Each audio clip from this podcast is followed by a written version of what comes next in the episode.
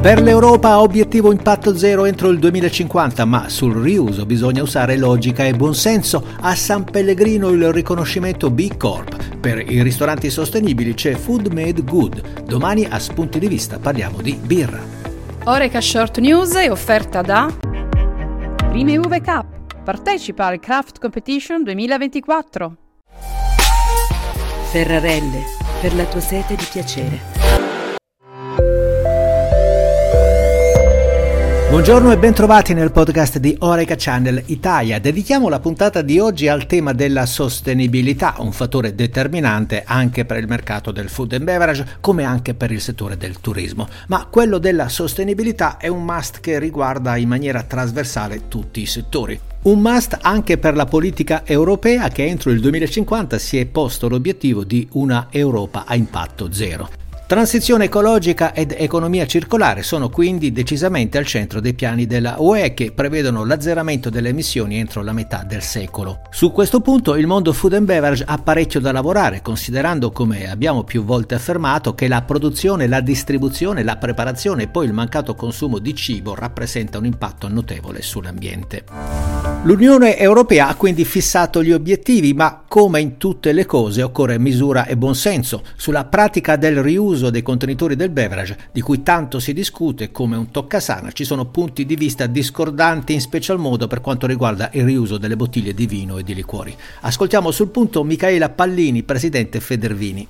Buongiorno direttore e un saluto a tutti gli ascoltatori del podcast. Eh, parliamo oggi della direttiva imballaggi. Eh, grazie al lavoro importante e fondamentale della delegazione italiana possiamo tirare un sospiro di sollievo, anche se è ancora tanto il lavoro da fare per scongiurare l'impatto del riuso che potrebbe avere su tutto il settore degli aperitivi, amari e vermouth eh, e il settore spiriti italiano. Eh, siamo come Federvini determinati e stiamo lavorando per cercare di riportare nell'alveo di quello che per noi è fondamentale, ovvero sia il riciclo, eh, perché potrebbe essere un danno molto forte per il nostro settore se dovesse passare questa linea. Mm, auspichiamo che ci possa essere una revisione in occasione dell'Assemblea Penale del Parlamento Europeo previsto in novembre, ma ci saranno comunque anche ulteriori sedi in futuro dove continuare a lottare e eh, a supportare il nostro settore. Grazie. E quando si parla di sostenibilità non possiamo non parlare di quelle aziende che si danno elevati standard anche di performance sociale, di trasparenza e responsabilità. Fra queste aziende segnaliamo San Pellegrino che ha ottenuto il riconoscimento di B Corp entrando a far parte di una comunità internazionale di oltre 7500 aziende con identica vocazione e missione.